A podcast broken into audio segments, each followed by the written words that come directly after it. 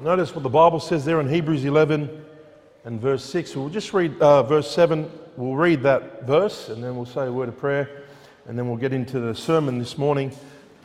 Hebrews 11 and verse 7, the Bible says, By faith, Noah being warned of God of things not seen as yet, moved with fear, prepared an ark to the saving of his house by the which he condemned the world and became heir of the righteousness which is, what's that word there? By faith. Father in heaven, Lord God, we come before you and thank you, Father, for, uh, Lord, the testimony of this righteous man that believed you, named Noah.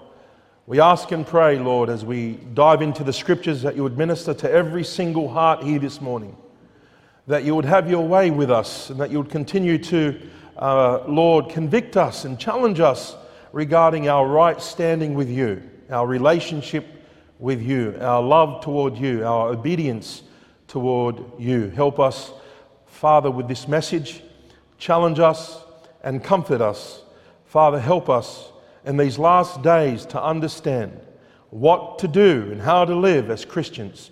In Jesus' name, amen. The narrative of Noah is well known uh, amongst Christians, but not only Christians. As a matter of fact, the, the story of Noah and the ark and the flood is well known even among non believers. The event and the uh, surrounding details that are mentioned, also referred in the Bible, are, are, referred several times. We have them in the book of Genesis. Uh, Isaiah mentions him. Uh, Ezekiel mentions him. Mark, Luke, 1st uh, and 2nd Peter and also uh, we see that uh, uh, the Hebrew writer right before us mentions him also. And now Jesus also likens that the days of Noah will be like the days of the Son of Man, which is no doubt a sign of the end times and leading up to the coming of our Lord Jesus Christ. And in the account of Noah, it's based upon God's redemptive plan to rescue Noah and his family from the judgment that was to come upon a wicked and evil world. Look at verse 5 in Genesis 6. And God saw that the wickedness of man was great in the earth. This is now the description of man's wickedness, continues from verses 5 to 6. We see it here that they had continual evil thoughts. It says, and that every imagination of the thoughts of the heart was only evil continually. It says they were also corrupted before God. All the earth also was corrupt before God. Verse, uh, six, uh, verse 11, the Bible says, And the earth was filled with violence. And so the distress of God's heart is also mentioned in verse 6.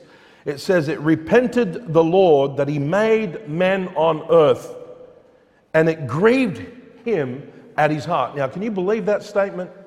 How God felt, how sorrowful he felt that he regretted the fact that he even made man. That's how evil they were, and, re, and, and that's how disobedient they were, and rebellion uh, was rampant before the eyes of God in every form and facet, and, and it grieved God's heart. There was so much sorrow on God's part to the point where he regrets the fact that he ever made man. Can, can, can God say that about you, that He regretted the fact that you would even be born? I hope not. I hope that we would find grace in God's eyes to be like Noah, that would live a life of faith pleasing to God. The destruction of the uh, old world, the Bible talks about how judgment will come upon them because of their rebellion. In verse 7, and the Lord said, I will destroy man whom I have created from the face of the earth, both man and beast, and the creeping thing and the fowls of the air, for it repenteth me that I have made man. Uh, William MacDonald said, The Lord's sorrow does not indicate an arbitrary change of mind, though it seems that way to man. Rather, it indicates a different attitude on God's part in response to the change in man's behavior. Because he is holy, he must react to sin. God said what He said only because of their behavior, only because of their rebellion and disobedience. Now, the divine grace we see upon Noah in verse 8 but Noah found grace in the eyes of the Lord. The Bible makes it very clear that Noah was a man who believed God. That's what Hebrews 11 talks about. And the grace of God was upon him. And because Noah uh, had faith in God, he exhibited a walk with God. Verse 9. There are the generations of Noah. Noah was a just man, perfect in his generation. And Noah walked with God. Noah would be used also now to fulfill God's will or plan. Uh, in verse 13 to 14, God said to Noah, The end of the all flesh is come before me, for the earth is filled with violence through them, and behold, I will destroy them with the earth. Make thee an ark of gopher wood. Rooms shall thou make in the ark, and shall pitch it within and without with pitch. And so God gives Noah the plan here to build an ark in order to save his home, but not also uh, save his home, but to condemn the world because of their disobedience and unrepentant attitude toward God. The description of the ark is given in Genesis uh, 6 14 to 16. We won't read that. And also, the deliverance by which God will deliver Noah is also mentioned in verse 17 to 21. Now, I want to point out three things uh, in this sermon. I want, to call, I want to point out the call of Noah. I want to call, uh, point out the second point, which is the commitment of Noah. And then also, we want to see the conclusion of Noah, how he received the promise by faith. Let's look at the first now together. Have a look at verse 7 of Hebrews 11. the call of Noah. Noah was pre warned by faith. By faith, Noah warned of God of things not seen as yet. So this is a perfect example here of Hebrews 11, verse 1. All right, Noah is a perfect example of this, saying that faith is the evidence of things not seen. He was warned by God of something that would perhaps never happen in the history of man. Vernon McGee said, Abel showed the way of faith, Enoch illustrated the walk of faith, and he, Noah, is the witness of faith. Noah acted on pure God's word.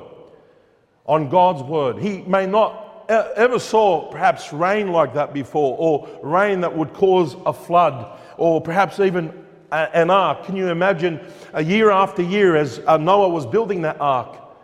No rain, no water.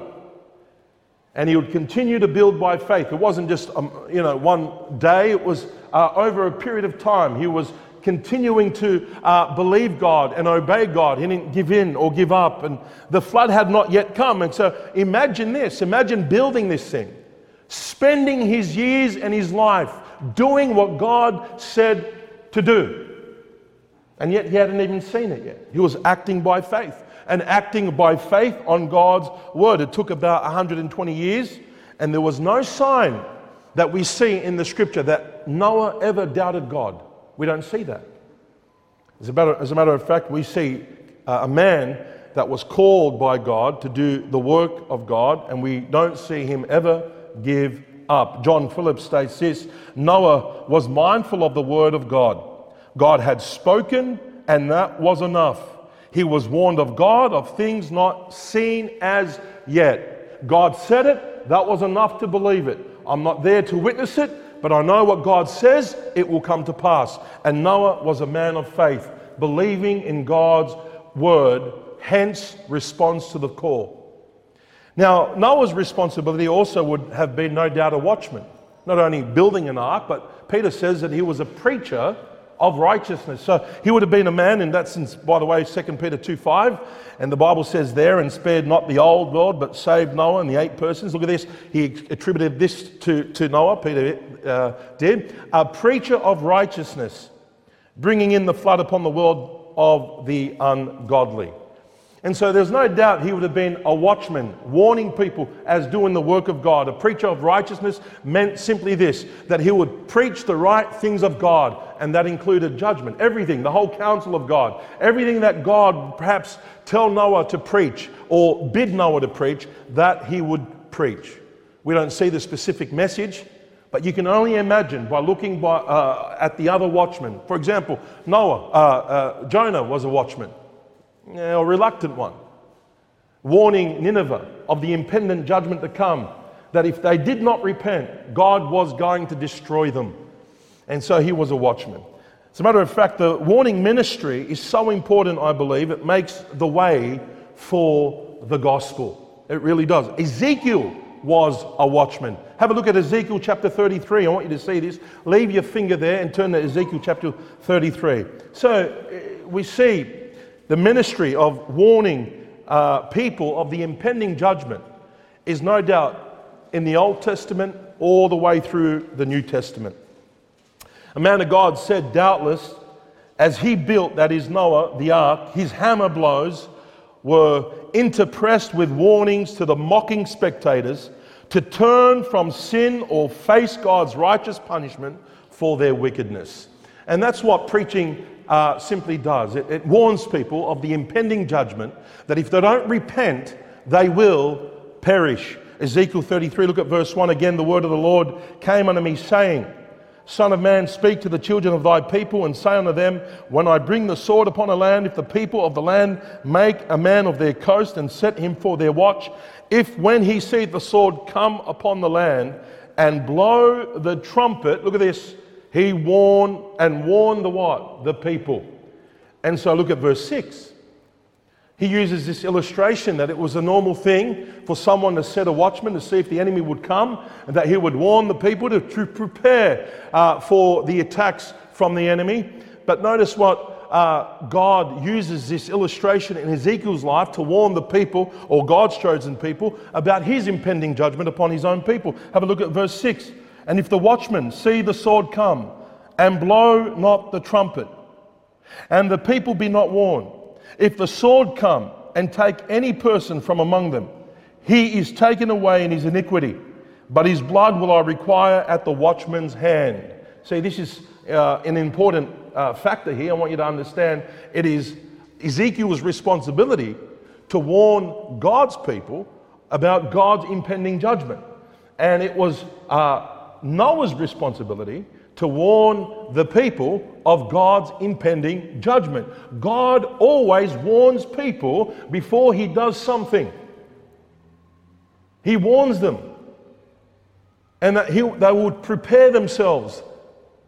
He warns them. Why? So they can turn back. He gives them a whole heap of room and time to get right. And I want you to see now, look at this in verse 7. So thou, O, o Son of Man, Look at this. I have set thee, Ezekiel, a watchman unto the house of Israel. Therefore thou shalt hear the word at my mouth. And look at this. Warn them from who? Me. And later on, we don't have time to get into this account, God says that He does not delight in the death of the wicked. Why don't you turn and live? It is not God's desire to destroy man, but rather to, to save them. But you know why men today are destroyed like that day? Because they don't heed the warning. They're like stiff necked. No matter how many times God warns his people, they, re, they, they draw back to idols and draw back to their old ways and, and do not take heed to the prophet's voice. As a matter of fact, the prophets were stoned by God's people because they didn't want to hear it anymore. They rather heed to false prophets and heed to false teachers and uh, proclaiming prosperity and peace and peace and peace. But no, my friend, there is a day coming. As it was in the days of Noah, so should it be in the days of the Son of Man. There is a day coming where God will judge the world in righteousness. That is the message. You say that's a message of condemnation. No, it's a watchman's message of warning that God will give him room to repent and turn and trust him. John the Baptist had a warning ministry. John the Baptist, as a God appointed watchman, said this.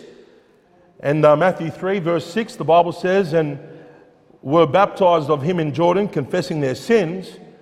But when he saw many of the Pharisees and Sadducees come to his baptism, he said unto them, O generation of vipers, who have, look at this, warned you to flee from what? The wrath to come. Who has warned you? See, John the Baptist was calling people to repent and put their faith in God and come back and do it God's way. And he, he was no doubt uh, a man that prepared the way for the Lord. And he faced the Pharisees of the day, the mockers. He called them snakes. Why? Because they were also stick necked, uh, they were hard hearted toward the call of God. The Apostle Paul had a warning ministry as God's appointed watchman. In Acts chapter 20, verse 25, and now, behold, I know that ye all among whom I have gone preaching the kingdom of God shall see my face no more. Look at verse 26. Wherefore I take you record this day that I am pure of the blood of all men.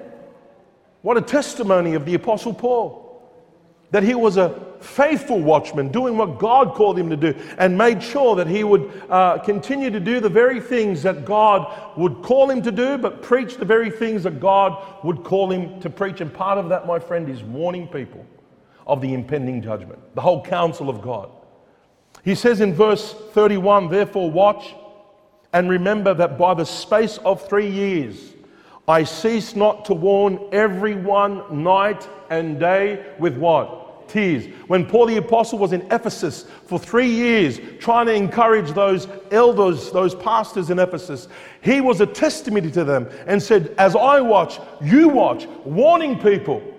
Day and night, he ceased not to warn people of the impending judgment. You know what he said this? He said to the Corinthians, he says, Knowing therefore the terror of the Lord, we persuade men. You know, the warning ministry is not a popular ministry. It's not a popular ministry. As a matter of fact, you're perhaps misunderstood. People will think that you're judging them. As a matter of fact, the opposite is true. The warning ministry helps them to escape the judgment. But the reason why people misunderstood not only the prophets but also our Lord Jesus Christ is because they had an unrepentant heart. They did not want to turn, they did not want to believe. I want you to see now the commitment of Noah. Have a look at verse 7. Noah he prepared the ark by faith. The Bible says in verse 7 that he was moved with fear. That's, in, that's interesting. Hence the title of the sermon, uh, simply Faith in Action. Uh, yes, Noah believed God, but his faith moved him to fear God and His Word. Noah was moved with fear because he knew that God would do what God said that He would do. He wasn't bluffing, and Noah knew that God wasn't bluffing. So it moved him with fear. The Bible says, Proverbs 22 3, a prudent man foreseeth the evil and hideth himself, but the simple pass on and are what? Punished. No one ever lost when they obeyed God's voice. No one ever lost when they did the very thing that God called them to do. And faith causes you to fear, to obey God's word. Faith is God making one wise. The fear of the Lord is the beginning of wisdom. That's faith. The fear of the Lord is to depart from evil. You know what Job 28 28 says? Behold, the fear of the Lord, that is wisdom, and to depart from evil is understanding. The fear of the Lord is good and it actually prevents us from disrespecting God. In Psalm 19, verse 9, the fear of the Lord is clean, enduring forever. And by the way, the fear of the Lord will give you long life, according to Proverbs 10 27. The fear of the Lord prolongeth days, but the years of the wicked shall be what? Shortened. Proverbs 14 27. The fear of the Lord is a fountain of life to depart from the snares of death. No one ever lost by believing God, obeying God. That's what faith does. It moves you to do the very thing that God has called you to do. And God called Noah to prepare an ark, and he was moved with fear. The fear of the Lord is better than prosperity. The Bible says in Proverbs 15 16, Better is little with the fear of the Lord than great treasure and trouble therewith.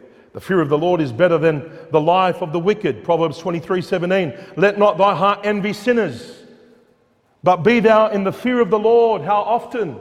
All the day. All the day. And the fear of the Lord is a choice, and the result is escaping the impending judgment that will come upon man, it's a choice that everybody must exercise. It's the beginning of wisdom to fear God. Notice what the Bible says in Proverbs 1:27, when your fear cometh and desolation and your destruction cometh as a whirlwind, when distress and anguish cometh upon you, then they shall call upon me, but I will not answer. They shall seek me early, but they shall not find me. For they, they what? They hated knowledge and did not, notice that word, choose to uh, choose the fear of the Lord. It's too late. Wisdom had it already called out. It, it, it, cries out in the chief concourse. It cries out in the streets. It cries out at the gates where the leaders are. Everywhere, God lifts up his voice throughout the earth, calling men to repent. Repent! Jesus had a watchful ministry, calling men to repent, calling men to turn. But you know what? People don't fear God, and it's to their own destruction. But Noah did. Noah feared God. Noah put his hand up to say, I will do what you'll call me to do. I will obey you. I will submit to your will. That's what faith does, my friend. It's not dormant, it causes you to action. If you believe God, you will do what God says He will do. You'll be moved with fear. Look at verse 7. Look at this. He was moved with fear, prepared an ark. See, genuine faith moves a person to action. Man of God said Noah's faith involved the whole person. His mind was warned of God, his heart was moved with fear, and his will acted on what God told him. See, faith, faith obeys God in every detail. He built the ark exactly the way God commanded him to build it. Look at Genesis 6, verse 22. Thus did Noah, according to all that God commanded him. Look at this. So did he. Don't you like that phrase? So did he.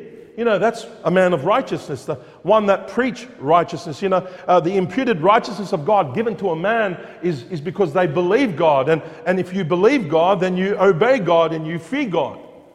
It's faith in action. Faith in action is not being disobedient like Adam. Faith in action is being obedient like Jesus, the second Adam. Uh, the greatest example, the whole reason why the world's in a mess is because of the first Adam. He disobeyed God. And it didn't please God, it grieved God. The second Adam. God was pleased. This is my beloved Son. Listen, in whom I am well pleased. The greatest example for us is Jesus Christ. And he by we know that we know him. How? Well, we keep his word, we keep his command. He that saith, I know him, and keepeth not his commandments, is a liar, and the truth is not in him. See, faith in God will cause you to submit to his ways. This is a perfect example of Noah. Faith obeys God the construction of the ark, Genesis 6 14 to 16, the covenant made with Noah, we find in verse 18, the congregating of the animals, we find in verse 19 to 20, and the carrying of all provisions and foods, we find it in verse 21. And if you drop down to Genesis 7, have a look at verse 1, and the Lord said unto Noah, Come thou and all thy house into the ark, for thee have I seen what?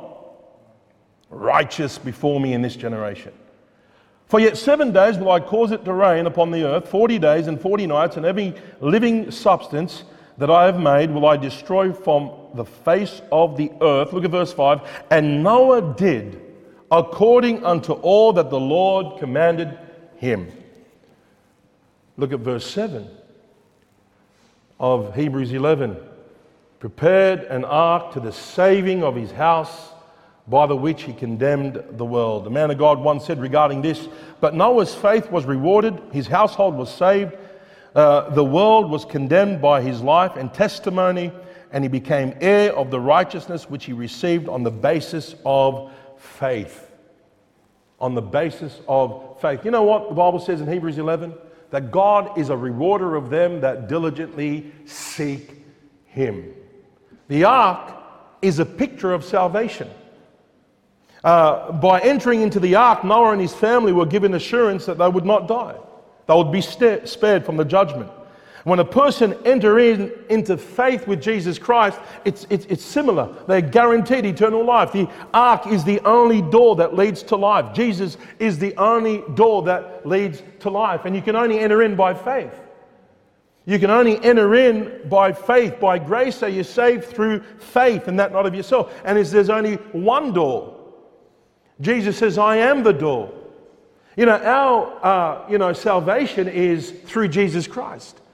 And that ark was a picture of, of, of Christ, that one door that enter in, that you can't enter in any other way. I'm afraid to say that people that try to follow works or self righteous deeds or different religions of that nature will not find themselves having eternal life. Eternal life is only found in Jesus Christ. He says, I am the way, I am the truth, I am the life. No man cometh to the Father but by me. And to escape the wrath of God. John 3:36 says, "He that believeth on the Son hath everlasting life, and he that believeth not the Son shall not see life." But look at this, "But the wrath of God abideth on him." Your faith in God will cause you to believe on his son and it will cause you to come back and call on the Lord. That's faith in action. It comes to Christ. It seeks Christ. The Bible makes it very clear in Isaiah 55. Let the wicked forsake his way, and the unrighteous man his thoughts, and let him return to the Lord, and he will have mercy. And returning to the Lord, God has made a way through Christ. In our time, God has given us Christ, who is our propitiation for our sin, and not our sin only, but for the sin of the whole world. Anyone that will come to Christ will live. Those that have the Son have life. The Bible says that the door is shut he shut in the door. Look at Genesis 7, verse 16. Look at this. And they went in. They went in, went in male and female, and all the flesh as God commanded him. And look at this. And the Lord shut him in. That's probably how big that door was, that only God can shut the door. But you know what? Once that, once that door is shut, that's it. The, the floods came and wiped every single person from the face of the earth, and only those that were in the ark were spared. Only those that are in Christ will be spared from the judgment to come. My question is Are you in Christ? Are you in Christ? Are you in the ark, so to speak? Have you come to Him that you may have life? Have you come to Him have you turned to God by believing on His Son? By uh, forsaking your way. See, what the Bible says, we're all like sheep gone astray. Everyone has turned to his own way, but the Lord has laid upon him the iniquity of us all. We've all turned our own way. And God calls all men everywhere to what? Repent, to turn. It's a dirt, it seems to be like a dirty word in our culture today repent. That's a Bible word. It's a Bible word. And there's a parable given about the 10 virgins in Matthew chapter 10. I don't have time to go there. It's a sermon on itself. But the Bible talks about 10 virgins. Five of them were wise, five of them were foolish. Five of them had oil in their lamp, and five of them didn't. And those that didn't have oil in the lamp went to go and buy oil when Jesus or the bridegroom returned. And by the time they went and came back, the door was shut. It was too late. And I believe those that were wise exhibited true faith that will indicate the Holy Spirit uh, abiding in someone uh, in our time when a person trusts Jesus Christ as their Savior. God gives them the Holy Spirit and they're born into God's family. It's a beautiful thing. But for those that are outside of God's, you know, if you don't have the Spirit of God, you're none of His. The Bible says those that are outside of Christ and don't have the Spirit of God will be shut out from the kingdom of God. Remember, uh, Paul the Apostle said that he went about preaching the kingdom, warning every man don't let it be too late. Don't let it be too late for you. This is a serious thing. Now have a look at verse 7. He prepared an ark of, to the saving of his house by the which he condemned the world. You know, the life of Noah, his faith and obedience to God, condemned the unbelieving, wicked world around him. Warren, uh, sorry, William MacDonald said, Noah's faith was rewarded, his household was saved, the world was condemned by his life and testimony, and he became heir of the righteousness which is received on the basis of faith. You know, the flood, again, is a picture of God's judgment upon unrepentant, wicked, ungodly people. And you know what? Peter says this. I want you to see this in 2 Peter chapter 2.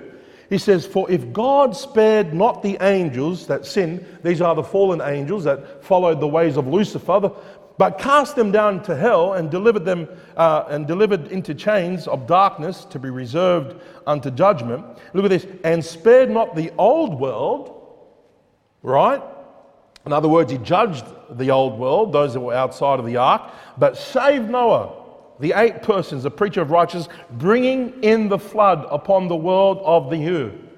Ungodly means those that are against God and on God's ways. By the way, once upon a time, believers were ungodly. Unbelievers were ungodly. The Bible says in Romans chapter 5 that Christ came to give his life for who? The ungodly. Everyone that is outside of Christ is ungodly. They go against God. Those that are in Christ are called godly or righteous. Those that are outside of Christ are the ungodly and need to be saved, need to be saved from the wrath of God to come. He says in verse 6 and turning the cities of Sodom and Gomorrah in the ashes, condemned them with an overflow, and making them an ensample unto those that after should live what? Ungodly. You know what the days of Noah typified? You know what the, you know what the uh, fallen angels typified? You know what the days of Noah typified? You know the rebellious Sodomites, what they typified? that God is going to deal with those that don't repent. There's no escaping God's judgment. God will deal with wicked sinners that, t- that turn their backs against God. He will deal with them. You know what the fallacy and the folly of our nation today is? And you read the Psalms, and David experienced this in his day. You know what it was? God's not watching. God's not watching. You know what? We're going to get away with this. You're not going to get away with it. As a matter of fact, he's going to have the last laugh.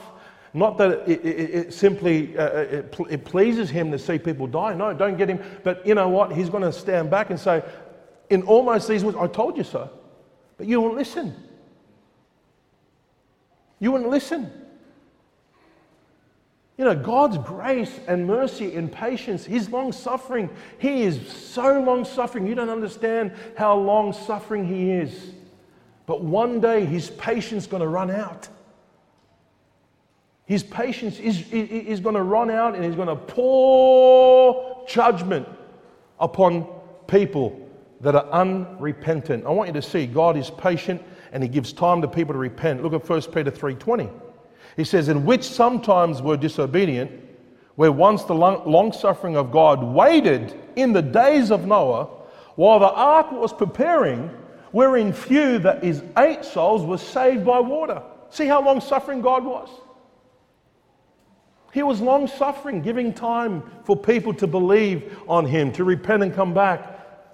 And God promised, by the way, never to flood the world again.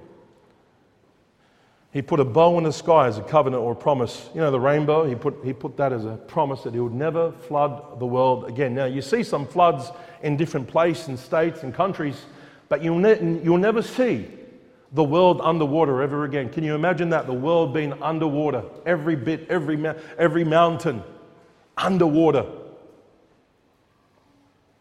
It's amazing.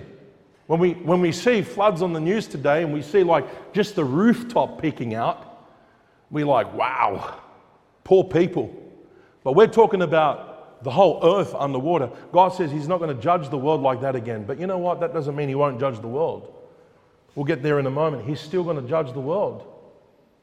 But not with water, but with fire, like he did with Sodom and Gomorrah.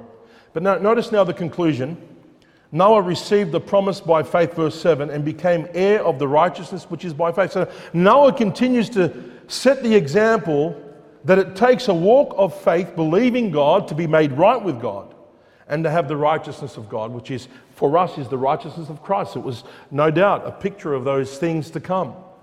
James 2:23 is in the scripture was fulfilled which saith Abraham believed God and it was imputed unto him for righteousness he was called a friend of God.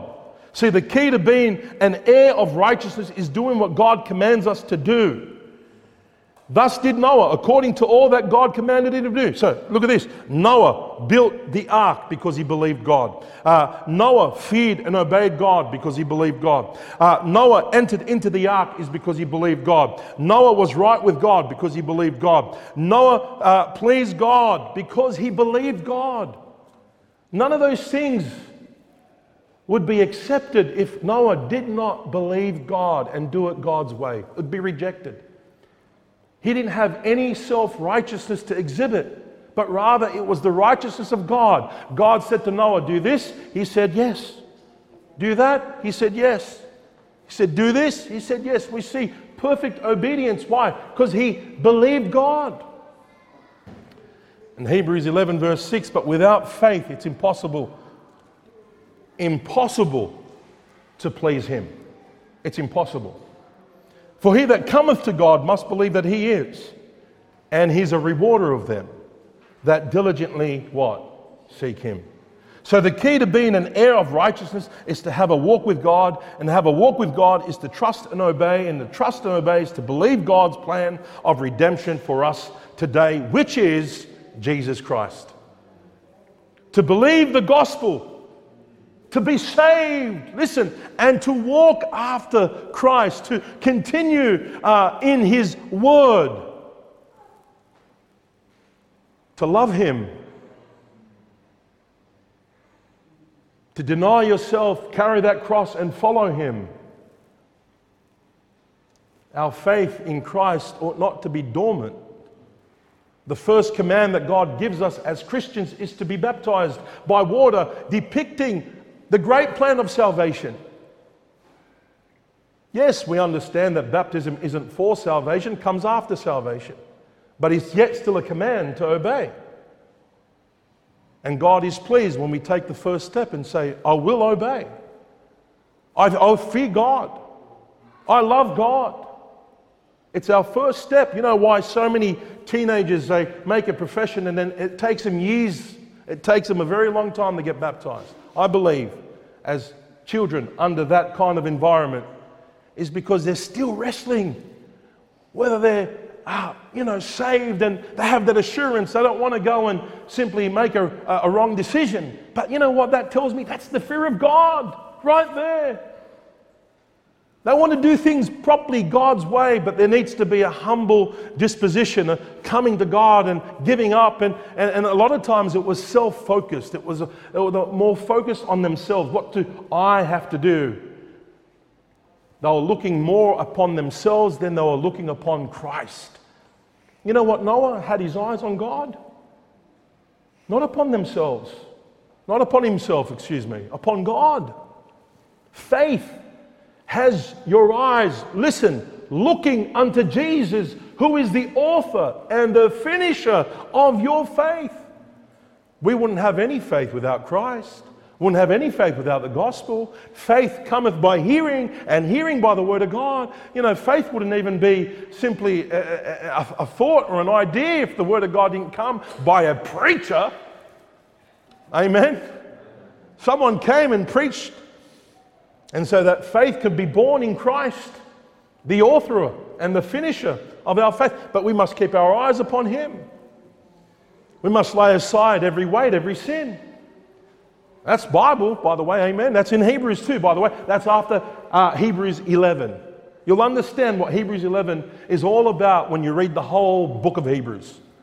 You'll understand what it means to lay aside every weight and every sin. You know what? Even Christendom today overemphasizes, you know, the extremity of, you know, you don't really need to uh, obey God for evidence of your faith. It overemphasizes that to the very point where it gives the Christian excuse to disobey God. I really believe it. It's part of the apathy of our Christian era, of the Laodicean age, that, listen, makes God sick. It's called greasy grace. Turn in the grace of God and love lasciviousness. Now, this doesn't only affect uh, someone that comes to Christ. I believe this affects the Christian because Jude was preaching to Christians. It almost gives them the idea that you can live the way you want. No, we cannot live the way we want, especially if we say we are saved. We must live like blood bought believers. We must live up to our name. We can't just say we're Christians and not live like Christians. Faith move, moves you, faith in action. And so it's important to understand we come to Christ, we get saved, we get baptized and we follow him in all the things that he actually tells us to follow him in. You know, the golden thing that God wants us to do, that's the whole point of redemption, is to love him. And Jesus said, if you don't love me, uh, uh, uh, if you love me, keep my commandments. And that was the golden commandment. And, and, and Paul says to the Corinthians in 1 Corinthians 16 that if you don't love the Lord Jesus Christ, let him be anathema maranatha, let him be a curse on judgment day. Our salvation should be leading us to a perfected love for God. And if it doesn't lead to a perfected love of God and it just continues to lead to self love, perilous times shall come. What are they? People will be lovers of their own selves People will be lovers of pleasure more than lovers of God. And you know what Paul says to Timothy? These people have a form of godliness. Listen, stay away from them. Avoid people like that. May God help us to be people that have this genuine faith in God and His Word. Now, as we close, the promise of God to never flood the world again does not mean that God will never judge the world again. God will judge the world. Jesus used the event of Noah and the flood to warn the people to be ready for the second coming of Christ. And I want you to see that, and you can turn your Bibles and look at the screen here. Luke 17. Look at this.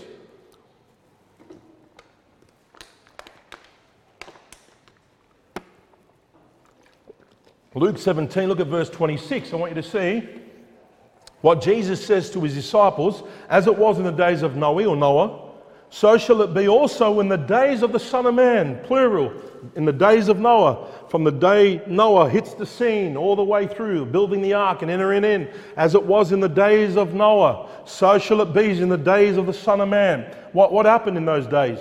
They did eat, they did drink, uh, they married wives. By the way, did the last couple of years with what happened with this COVID scare and lockdowns, all the rest, prevent anyone from marrying? No.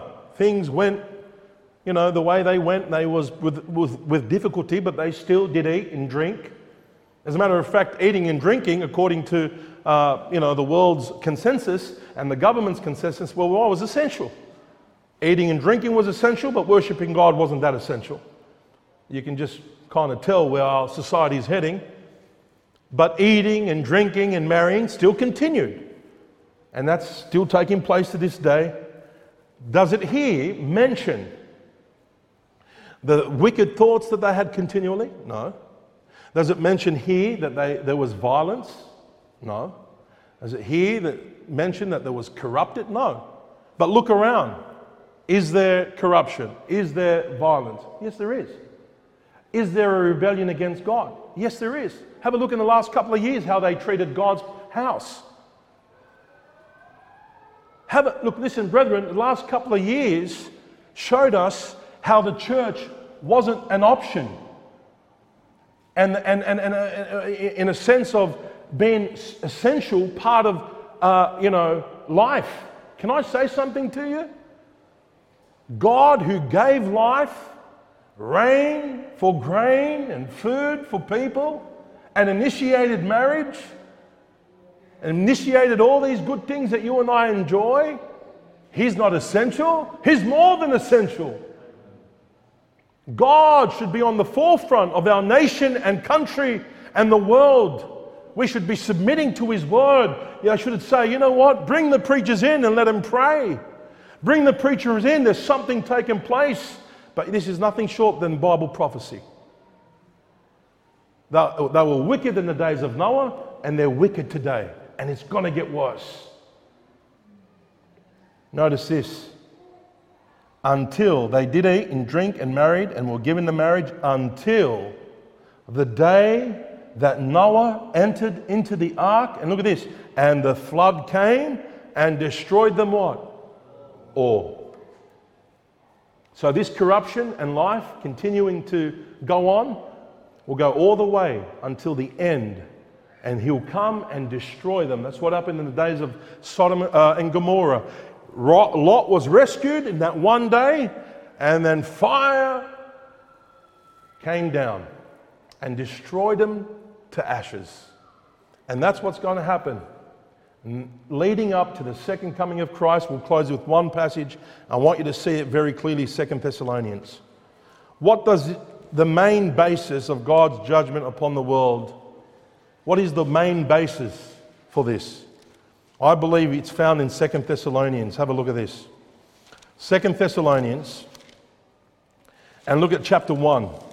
What's the main basis? Look at verse chapter 1 verse 6. Seeing it is a righteous thing with God to recompense tribulation to them that what? Trouble you. You know what Jesus uh, uh, you know what Paul's saying through the inspiration of the Holy Spirit to these Christians at Thessalonica? That God is going to deal with those people that trouble you. In other words, there's persecution upon Christians. Even in that era, even in that time, there was persecution, and God's going to deal with them. God's going to balance the books. Look at verse 7 And to you who are troubled, rest with us. Rest with us when the Lord Jesus, look at this, shall be revealed from heaven with his mighty angels in flaming fire, taking vengeance on them that, what's the basis of the judgment? That know not God.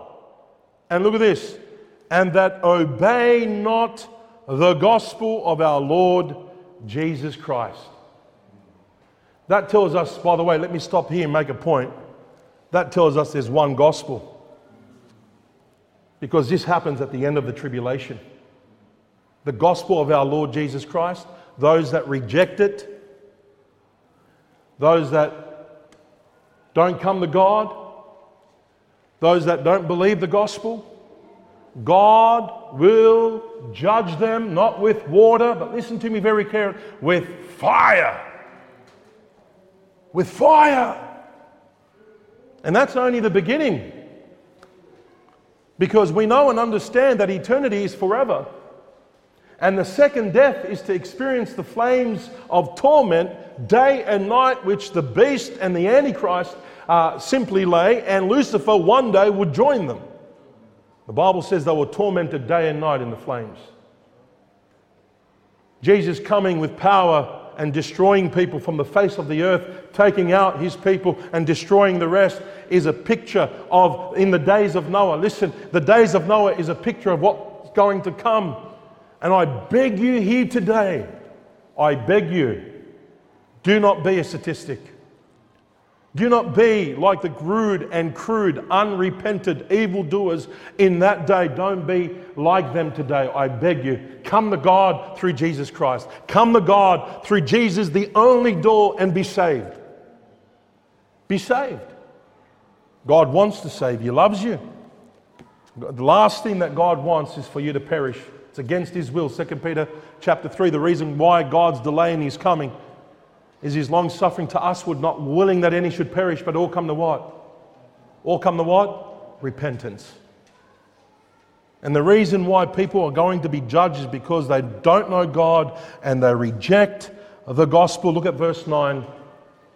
Who shall punish, who shall be punished with what? Everlasting destruction from the presence of the Lord and from the glory of his power. What a fearful thing. God didn't spare the angels. They're rebellious, fallen angels. God didn't spare those people in the days of Noah. God didn't spare Sodom and Gomorrah. What makes you think God's going to spare you if you reject Jesus Christ? This is a serious thing. May God help every single one of us. Heed the warning. Jesus hits the scene, and we can simply say this that his mission was to seek and save that which was lost. Amen? That's his mission. Came all the way from heaven. But you know what, what was one of his first messages when he hits the scene in his public ministry? That which is the same as the prophets and John the Baptist. Repent, for the kingdom of God or the kingdom of heaven is at hand. In other words, it's near, it's coming. And I could say this, and I'm not, you know, don't say it's gospel, but I believe the days of the Son of Man will span from his first coming to the second coming. And it's about 6,000 years here that this world has existed. In the last couple of years, we see the days coming to an end. As it was in the days of Noah, so shall it be in the days of the Son of Man. And it's, listen, brethren, friends, it's getting closer. Very close. Very close. And you don't want to be shut out. Faith in God will cause you to fear and come and believe on the Son and forsake your wicked ways, your rebellion and disobedience toward God, and fall at His mercy and say, God, save me. Forgive me. When I got saved, I said, Lord, whatever you want me to do from this word, I want to do it. I know it's going to be very difficult. I know it's going to be hard, but I want to do it. Please help me. And for coming to 20 years, God has helped me by His grace to stay true to His word. You say, Have you fallen? Absolutely. But by His grace, I get up again and I say, Lord, continue to help me. Continue to help me to love you. Brethren, those of you that are saved, you have a warning ministry. When you do your work, when you go to places, don't let there be blood upon your hands. Tell people. Give them a, you don't have time to tell them, give them a gospel tract. Give them a gospel tract that explains the plan of salvation, how they can be saved. Oh, they'll laugh at me. Oh, they won't take me serious. What do you think happened in the days of Noah? Eight people. Don't let there be blood on your hands. Your family members, your friends, find ways to communicate God's love and truth and warning of the impending judgment. Be, be, be, be, be earnest. Noah spent his, his years doing what God wanted him to do. Ezekiel, Jeremiah, uh, Paul. We may not be a prophet or an apostle, but God has called every one of us, if we're saved here, to be a witness. Don't let there be blood upon your own hands.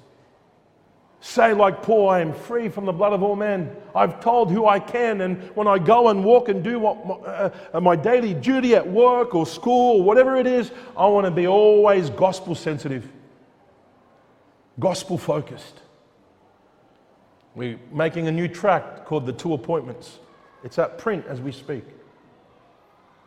And it's from Hebrews 9 27. It's appointed on the man once to die, and after this, the judgment. You may say, well, that's a very inoffensive tract. No, it's trying to help people understand the reality of a holy God.